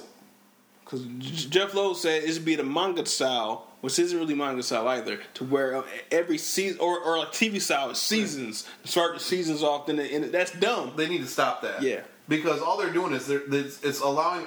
They're not even doing mul- uh, two storylines. A writer will come in, write one storyline, and, and they can literally be, be with the same artist and Yeah. writer again. Just keep it ongoing. It's too confusing. Yeah, especially to, even to the new new readers that they're trying to attract with because Marvel's killing with with Max Media. It's confusing even those people because you have it's we're on on Spider uh, we're on Deadpool volume twenty eight now. Captain America volume thirty six. I mean, you get 40 or 50 issues in. DC did it right, and even then I was kind of a little anti against it at first, but get through 52 issues, Which, which was kind of cool. New 52, 52 books. which I only think there was maybe a handful of books that lasted all 52. Um, and then starting over with issue ones. But give the history for what it was. I was very happy they put action and detective back to original numbering. Ironically, those are the two. Well, Batman and Superman sell a lot more than Action Comics and Detective. Well, like- they'll always say because it's the Number. name on the. Well, it's not the number. It's Detective Comics and Action Comics Oh. versus Superman, Bat, or Batman. People are buying the name brand issue. True, but but back in the day, it used to be Superman and Action Comics, Batman and Detective Comics. But now, right now, it's just it's a back symbol and shit, but it's Yeah. just a Detective Comics, which makes sense for that book now because it's more of a team book. But, but yeah, but getting it back to Marvel, I've um, been still reading this Amazing Spider-Man. Um, they're- they're It's different, but I like it. conspiracy. I like Prowler. How long has Dan Slott been on this book now? How long has it been since One More Day? Because it was the it was the rotating writers Yep. for for Brand New Day, but he was still kind of the head out of all of them. And then he took over on. I felt uh, like Joe Kelly was was ahead back in the day. no, it was always Dan Slott. He took that. He did that first one with Steve I McNiven. thought I thought I thought Bob Gale did the first one. Mm-mm, he did one, but he didn't. Oh, he did one too. He did, he did like one storyline. Um, but uh, Mr. Negative, that was the villain in the. Yep. It was with uh, Who, who's a cool villain? Dan Slott and uh, Steve McNiven did the artwork on Mm-hmm. it. But then it was Because brand new day. What was the? And then they broke it down to like the web heads. well, I think they had like less writers, and Mm-hmm. then they all left. There was only Dan Slott. That's around the time of Spider Island No, it was before Spider. Dan, I think Spider Island might have been his first. storyline of just him. Yeah, but uh, And it had big time because big time. big time. Mm-hmm. Yep. Um, and I think that's what really kind of start, brought the uh, whole Doc Ock storyline. No, he, he he every everyone in his storyline had a, had a tendril for Doc Ock. Cause I remember like on three hundred. I mean, not, it, it could be there, maybe five hundred. It could have been. Uh, he, he, his entire story No. J. Mike was still doing 500, uh, 600. Six hundred.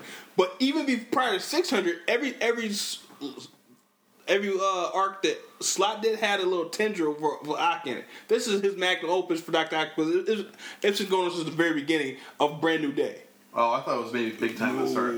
Way before Big Time, dude. Way before Big Time. But Spider Man's still been consistently good. It's Um, not great. It's good. Um, I liked it better when it had multiple artists on it. Honestly, Yeah. Spider Man's always one that has. You, you need an artist that's going to fit. You yeah, gotta, G- gotta have the energy. what's the one got? G- GSP or something like that? Giuseppe Camuncoli. Yeah. He's Giuseppe good. But what I always thought, Humberto Ramos was a good fit for Spider Man. Yeah. But I mean, he had drawn Spider-Man for 18 million years too, Yeah. though. But now he's he, back in the day. He wasn't as cartoony. He's like manga, like like not even like adult manga. He's like kiddie manga almost now. And actually, Amazing Spider Man, well, back in the day, was what my favorite JRJR was. I thought Absolutely. that was some good artwork on him. I go back even further, man. Mark Bagley back in the day. Then my boy S- Steve Skroce. so I like Bagley on Ultimate Spider Man.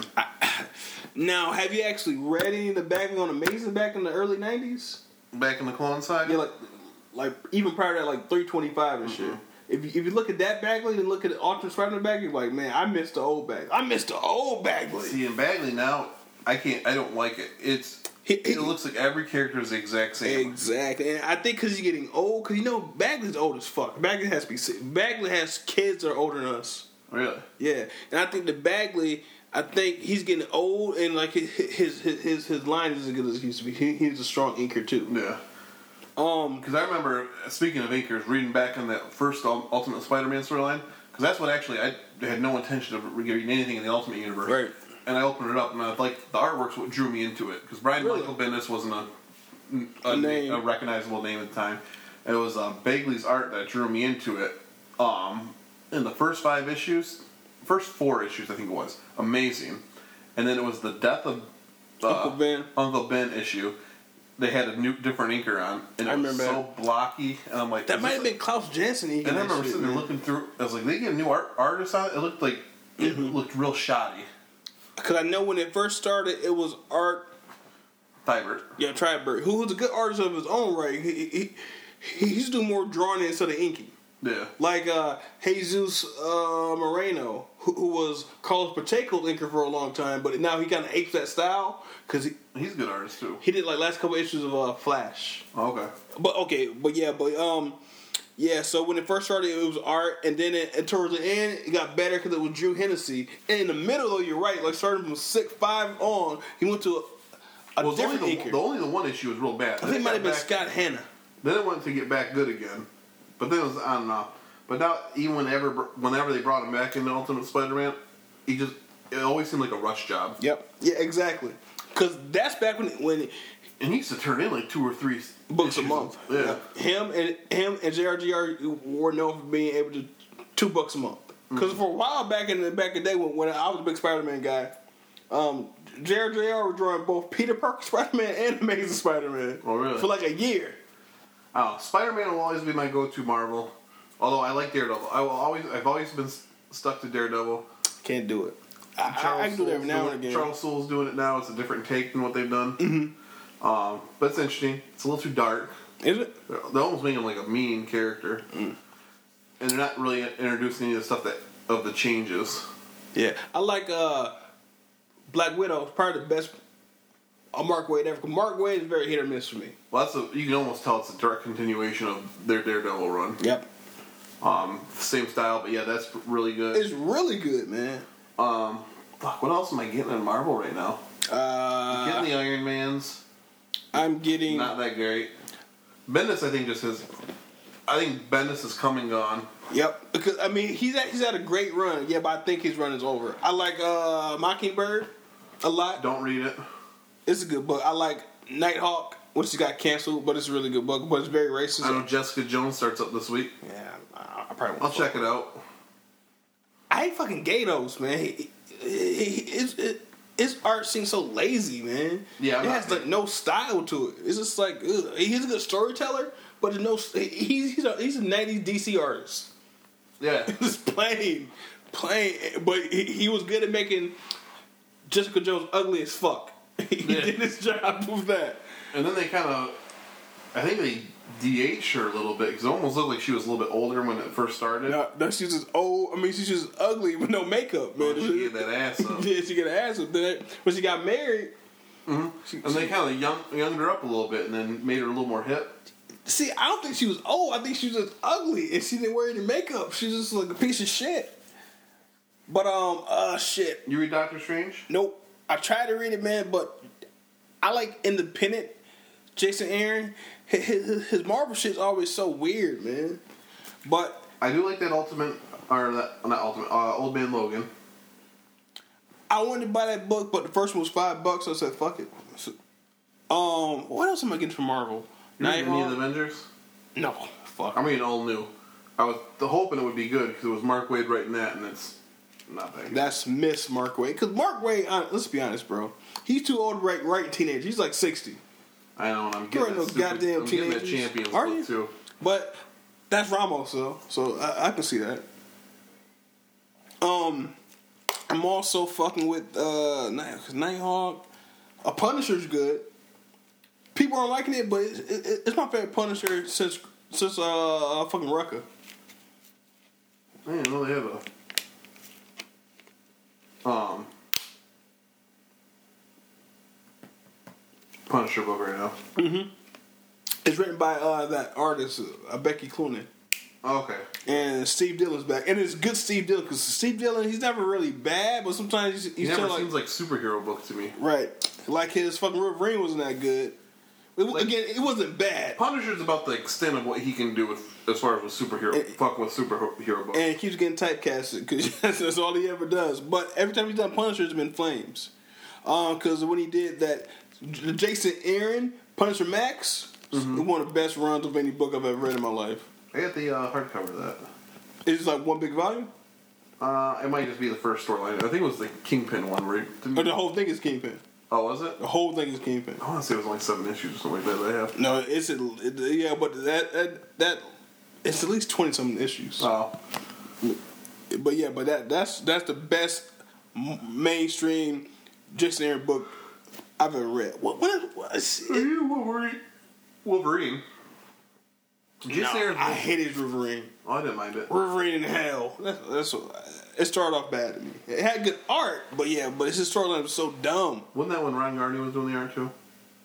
Oh yeah, when he did the Get a Mystique, that that, that was Flames. Yeah. Yeah, okay, yep, yep, yep. But not when he had the Wolverine Weapon X. That's when it was starting going downhill. Gotcha. Just the weird concepts that aren't good because different doesn't doesn't equate to good all the time. Mm-hmm. Um, what's what else am I getting from Marvel, man? Um, Spider Man books. I don't get Black Spider Man. I get that one. Is it good? It's not bad. You don't. This is a direct continuation of Ultimate Spider-Man. Mm-hmm. How about Silk? No, I think the only ones I get is Amazing Spider-Man and Spider-Man. When I've read Silk, it's actually pretty good, but there's too, there's too many books I'm buying already. So unfortunately, I I, kind of wanted to get Spider Gwen, but I heard that was I kind can't fuck Spider Man, Spider Gwen. I don't get. Is that in our world or what? Because you about to fuck Miles Miles Morales, isn't she? That was one of the covers. But then you got. I heard all new all new Wolverine's supposed to be pretty good, but I don't I keep it. hearing. I keep hearing that too. Yep. And I like how they're doing uh, Enemy of the State too, continuation of the old. uh, I don't have to do all these twos now. Yeah. Civil War two, Enemy of the State two. That, that's like Disney taking out their cartoons and, and making them live action. It's just basically telling you Marvel can't do nothing original. Exactly. Exactly. Probably don't help that all the original sto- uh, storylines suck lately. Yep. It has to be something else, man, because I feel like I, I get a lot of uh, Marvel books now. More than I was. Nighthawk, uh, Squadron of Supreme is pretty good. You read Totally Awesome Hulk? No. Hyperion's pretty good. I don't get none of them. But Marvel right now is giving everybody a chance to have a book. They got a Prowler book coming out, a solo book. Uh, what's the other guy? Yeah, because they'll fucking Fool Killer. they'll do it with one storyline, and then end it, and then maybe That's Marvel things. They don't announce if a book is an ongoing or a miniseries. The sales dictate it. they might say it's an ongoing, and then ended after issue seven. No, if you notice, man, they never really say if it's ongoing or, or mini, or just say brand new Marvel, all the number one. Yeah, And then if it doesn't sell well, miniseries because Mockingbird and and like Letters column said, because like the writer writes like like the column said, I'm not sure if, if this is going to end at six, but I do have ideas for seven and going forward. And then when six when five came, I said, you know what? We get a second story arc. I'm so happy. So that means her book sold pretty decently. But from what I heard too on podcasts and shit, that, that, that's how they do it now. This is put out there. If it sells good, they'll keep going past the first storyline. If not, they cancel it. Marvel's biggest thing is they need to sit there and say we're going to focus on character-driven stories, and not Yep. focus on the big event. But they kind of are though, because like with all the weird They're obscure characters, I mean, but but DC right now is, is only on their big franchise: Superman, Batman, and fucking Justice League. Marvel has They'll their fuck with what sells. Marvel's, well, yeah, they'll give everything a chance. Everything Two sells weeks. time into fucking uh, Civil War two. I'm getting tired of you don't even have the goddamn uh, event gets delayed. It's not even It over. fucks up the entire line. And well, you already got the uh, next event planned out. You- I didn't mind it back in the day when it was House of M and uh, Civil War and Secret Invasion. It was one event a year. It was kind of like the Mm-hmm. summer type thing. And you might have a couple months where you have two issues out or something like that. But you're you you're lucky if you get a one month break now in between a Marvel Yeah. event. I mean, Christ, you already got Avengers versus Invade or Inhumans is the next one. Way, so they're fighting the X Men and then they're fighting the Avengers. Or, I'm sorry, Okay, I was okay, X-Men God versus, damn. X-Men versus Shit. Inhumans. But um, I was going to uh, I was going to uh, rebut by saying that Marvel's still winning, but late since the fucking Rebirth has been out, Marvel has consistently lost. Probably this is probably the most months Marvel has lost. And their sales are down. Yeah, that's what I'm saying. Because um, New Fifty Two. DC won for about a month and a half, and, and every September they had their big story. They won for their first their first issues, their first two issues. I think uh, his sales jumped up huge for DC. Then right back plummeted back down. But now DC's been pretty consistent since Rebirth. And for the first time that I can remember, this is the longest that Marvel has been up. Like nine of the top ten books last month for or, or DC. Yeah. Only one was Marvel, which was typically the opposite, the exact opposite of that. So this is the first time that DC, and then oh, uh, and then like, ooh, um, we can probably close on this, but here's what DC did wrong with the DCU, and Marvel is, is basically thinks they're un- unstoppable. DC listened to the vocal minority, which is the people on the internet, basically. So, oh, I want to have black characters, gay characters, woman characters, and granted, they, they should make an effort to do that. But the vote, but people on inter, on the internet and comic book fans, that's a small segment. People buying comic books are these old dudes in their mom's basement. They they aren't on the internet all, all the time doing that shit. They don't want they don't care about these other characters, these diverse characters. So when it did the DCU doing what they thought people wanted, it failed miserably. Now they said fuck it. Let uh, I think uh, let Geoff Johns come back. No fuck it. Let's focus on the, on the big. Let's do all of the big books. History, but the big the franchises. Yeah. Fuck all this Midnighter, uh, fucking. Uh, Bizarro, Jimmy Olsen. Let's do Batman, Superman, Justice League. If it doesn't pertain to that, fuck it. Yeah. And now it's working. And then also it brought back the history because people, because they're They brought catering. Greg Rucka back to Yep. Wonder Woman. Yep. Because people, because Marvel DC thinks people hate continuity because uh, people from fans of the movie won't, won't understand it. But people, but they aren't bringing that many fans over anymore. Anyway. Movies fans are not bringing in new No, readers. maybe on the the uh, tablets and shit, buying books every now and again, not not a month to month buyer. No. month to month buyers are like you and I. Well, I'm fine either way, but most month to month buyers want continuity in the characters that they like. Because you've said it on numerous occasions, you want to, you, you hate new villains, you hate new characters, you want to see the character you like, Yeah. your favorite artist. Do The thing that drives me crazy is when, oh, I'm getting my I'm getting my chance to write Superman. It's my dream come true. Awesome. What villain are you gonna use? Oh, I'm gonna create my own. It's and it's the same generic ass villain every Which is single true. fucking time. Which is true. It's some a Superman like character that has Superman like powers. Hello, John Romita Jr. We're talking to you, buddy. Well, same thing as uh, when Scott Snyder did uh, Superman Unchained. Yep. Superman Unchained in that in that story arc when it was uh, Geoff Johns came back for Superman with John Romita Jr. Yep. It might as well have been the The same, same story. Exactly. And it ran concurrently, too. Didn't they ran at some point at the same time? No, uh, Superman Unchained was done long before. Uh. Both had good artwork. Both were done by great art writers. So that class, uh, that Klaus Janson Inks kind of fucked Yeah. it up. But do what people want to see. That's where Jeff Jeff, Jeph Loeb got it right when he came and did Hush and had Jim Lee. Yep. I'm gonna give the reader Greatest hits, basically. Greatest I'm hits. gonna give every villain I want Yeah. in there. Eh, But then he created a new one who was a good villain, though. Probably Yeah. one of the best Batman villains. Well, besides, well, the Court of Owls that kind of fell off. Talent kind of fell off. The talent's gone. But Hush is probably the best Batman villain, and probably in our lifetime, new Batman villain. He's better than Bane. You had Bane. He's had better than Bane, Quinn. though. Her, yeah, we can kind of count Harley, but Har- Har- Harley's got hot probably the last two or three years though. No. Like she's like red hot now. Like she's her Well, book's like the in top Deadpool- ten. She's the Deadpool of the Right. DC universe now. But Now- I think she was big before that. Yeah, true. Now I don't. I would prefer that creators create. That's why they're creators to create new storylines, new characters, new new villains. But I think that most people are the same way you feel. The top artists doing the characters that you know and love. And I get it. And maybe incorporate a villain with your new villain. That's where they did Hush was done well. True. I get how many Joker stories can you do before it starts getting stale? Yeah. if, if I never read a Joker story again in my stories? life, Although you can always do something.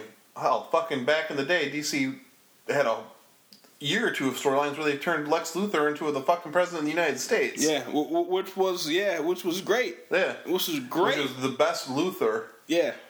that I think, because I will always say that menacing business type Luthor. Mm-hmm. Which thanks thanks to John Byrne. Yeah. Because before that, he was like a scientist. Oh, I'm gonna get to Superman. John Byrne turned to a businessman. Yeah. Because the, I- the biggest villains in the '80s was a businessman, a stockbroker type. And I think that's a better Luthor than anyone else, any other one ever had. And thank uh, the cartoon for having a great Lex Luthor. yeah. Voiced by.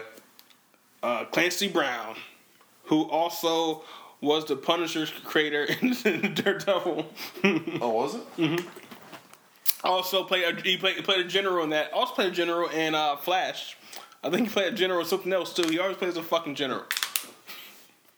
Yeah, but um, so DC is doing it right because they're listening to what people actually want, not the vocal. Mon- Except for never- Bryan Hitch.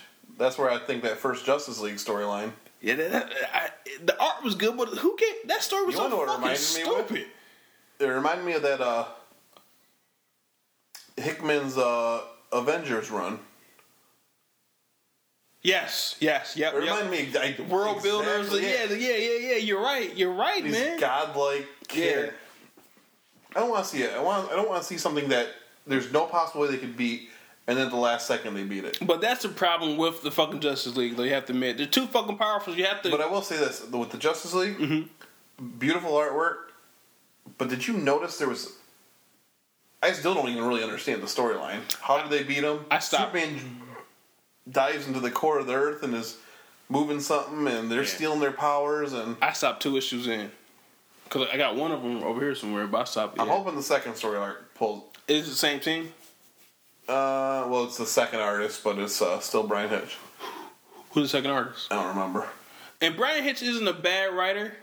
He's not great, but he's not a bad. But I think he's tried. Justice League of America wasn't bad if it would finish. Yeah, he, he he he tries too hard to be epic. Not every story has to be epic.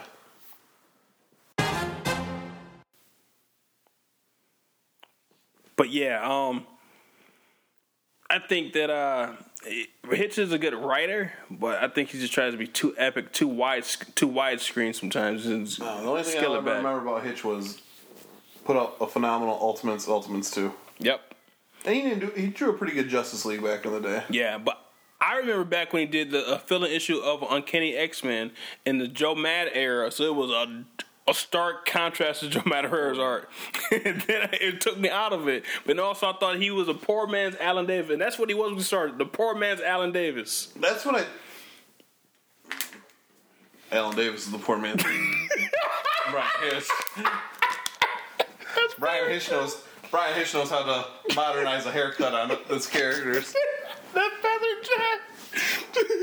that's so fucking true. He's not. He's not drawing his Captain America with a feathered uh, hairdo like he's from the '80s. The '80s. student has become a teacher. man, that's so fucking true, man. Think of how many now now there are. Fabok better than Finch. Yep. That's what I was thinking of. Yeah, Fabok is way better than Finch. His art has come so far. Fabok might be one of the best artists around right now. Absolutely. And I'll tell you who is uh I'll tell you who I think has stepped up their game to be probably the best in their life right time right now. Mahnke. What are you drawing right now? Superman. He's the it's Gleason and Mahnke. Mahnke. Which this is gonna contradict what I'm gonna say because I was gonna say DC has been very, very good as far as with their artists, not doing stark differences. Yes. But there's a pretty big difference between Mahnke and You think so? Gleason. I think their, their line style is similar. Now, Mahnke, Gleason's a little more cartoon. he's cartoony, but if you had Gleason and Fabok, that's a, that's a stark contrast. Yeah. They're kind of in the same league of artists. Though. But uh, let me see if I can find it. They gave a preview of the upcoming issue of Superman. It's like the most realistic, like better than Batman, better than the Green Lantern he did. I think he peaked on Batman to me. Because um, now here's the thing though. With him when when he was inked by Tom Nguyen on Batman that's when he had a nice smooth s- smooth art but on Green Lantern the problem was if you notice he had like five inkers on, on every book. He had too many inkers because I guess his fucking schedule was too uh uh hectic. If he has one inker and probably has time because he has a basically if if if we're doing six issues arc still Um, all the books of DC. five to six. Uh, well, some of them are a little bit long. I would say between five and eight. Okay, so if if uh, Pat Gleason is doing say six issues, that's three months. So that that gives him a, a longer time to get his books out. Meaning, uh, Doug Mahnke. So, so maybe not he had one consistent inker because the problem is he had Christian Christian Alamy. I think he had. Klaus Jen, no, he didn't have Klaus. He had somebody else, and, and then he, he he inked himself on Green Lantern. And the pages he inked himself were horrendous. He he, also was a heavy-handed inker. So I think because Doug Mahnke's pencils are amazing. Always, he, his pencils never gone down in quality. The problem was his quality was his inkers. The inker, the inky will kill a, a great book, man. Like motherfucking what's his name? Um, from back in the day, Jack Kirby had his one inker who you see erase his lines because they were too too much work from uh, Vince Acoletta. He erased Jack Kirby's lines because they were too. I was working for too intricate for him to ink, and, and like he dumbed down Jack Kirby's art. That's a fucking travesty, man. and anybody that Klaus Janson inks is he's gonna fuck it up. Oh, it's a good time. Comics have been good again lately. or DC at least. And and my independent books like Images Ringside, uh, inside look at the in the inner workings of com- of, of wrestling companies. The art kind of sucks, but it's an indie art. If it's an indie book, I don't mind the indie looking. Art. Oh, Spawn's good right now because it's Erik Larsen and and Tommy McFarlane drawing it together. I lied. The early TMNT how every page had both artists on it. Mm-hmm. Same thing that um is happening on uh, Spawn right now. And Spawn's a superhero. For the first time in the documentary, he's actually a superhero. Superhero. He's fighting super villains and shit. Really? Yep. I haven't read any. I don't think I've honestly ever read an issue of Spawn. Really? Ever? Uh, I take that back. I'm sure I have. I haven't really sponsors 185 when um when they killed off Al Simmons. Hey, that's a dumb monkey I personally don't like. Really? Yeah. I like the nice smoother line. That's kind of like a scratchy kind of line. The, the only kind of scratchy lines I like if it's Bill Sienkiewicz, who was the poor man's Neal Adams, and now Neal. Ad- Oh, Neal. Oh, Neal Adams is a poor man. now I feel like I feel like you wouldn't like Bill Sienkiewicz's art. It's very abstract. Who? Bill Sienkiewicz. He did the cover to Daredevil when Elektra came back, like recently. When she's on the cover like this and shit. And then like Daredevil was above her like this. I have to see the. Pull up an image. Yeah, pull it up real quick. I know you all are loving this riveting episode where we are on the phones looking shit up. So, granted, there was not a lot of laughs on this episode. This is more. You heard some cooking from us. A lot of cooking. Cooking with Brian Brian and Evan. You had a little comic corner conversation. This more like a comic uh, apartment than comic. We had a lot of comic talk. Which, uh, which? Yep. Oh, sorry, go ahead. Oh no, go ahead. because uh, the, for the most part, we're comic fans first and foremost. And on the show, because we talk about so many other things, we don't always get, get to talk about comics. So this is a good, a good comic show. Why, why can't I fucking search? You'll notice there was not one mention of the new Marvel Netflix series Luke Cage. It's coming soon. Coming soon. I'm only three finished it. episodes into it. The other two hosts have finished the first season.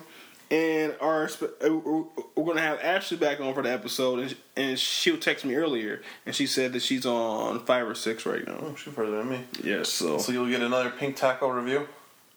Pink Taco, and she and she also loves it. And then um, so inside baseball again. Brian, Randy, and I always came right up. Have um have like a a texting thread that's about the show and shit, and um about, about our podcast and. Randy and I are finished. So all day today, we kept texting about the show, and if Brian can read any of the texts, it, it was all it had all kind of spoilers in it. Oh yeah, I know who it is. I don't like his artwork, Yeah, I, I, I- I didn't think you would. but he's not bad for covers. I like his interiors too. Oh, I hate his interiors. I like his interiors a lot. hate him. I have a documentary about him over there somewhere. Don't want to watch it. He was abused as a child, bro. yeah. What did they do? What does dad do? Break his hand so he couldn't draw? He did. No, he did. He did. All right, so I think that that is enough to suffice and hold you over until we're able to record again. Hopefully, with all three hosts in the same room recording. In RBS. Studios International. And so I guess we're gonna try out our new outro. I forgot what it was. Remember what it was, bro. I remember the first part. Word. We're Where's drunk. Where's where the guys? Oh fuck no! I I know the first part was we're drunk. And we're out of here. But no, that's the actual thing we sold it from. But we changed it. We, it was in, in amalgam like Marvel DC. We're drunk and we're out this bitch. I thought I That's thought we're actually. I thought it had our name in it somewhere. Somewhere we're drunk and we're a couple of guys telling true. Or, We're a couple of guys telling true stories based on fiction, and we're drunk. I, I, and I, we're off this bitch. okay, so um, that's going to be a work in progress. So we don't know for sure. How, next time we have like we, we have these ideas, we have to put a recorder on our phone to record it right then. Fuck it, we out. Fuck it, we out this bitch. Whoosh. And I tried. Hey! I tried to be a righteous man. I try to give love all over the world, but I'm tired of being you.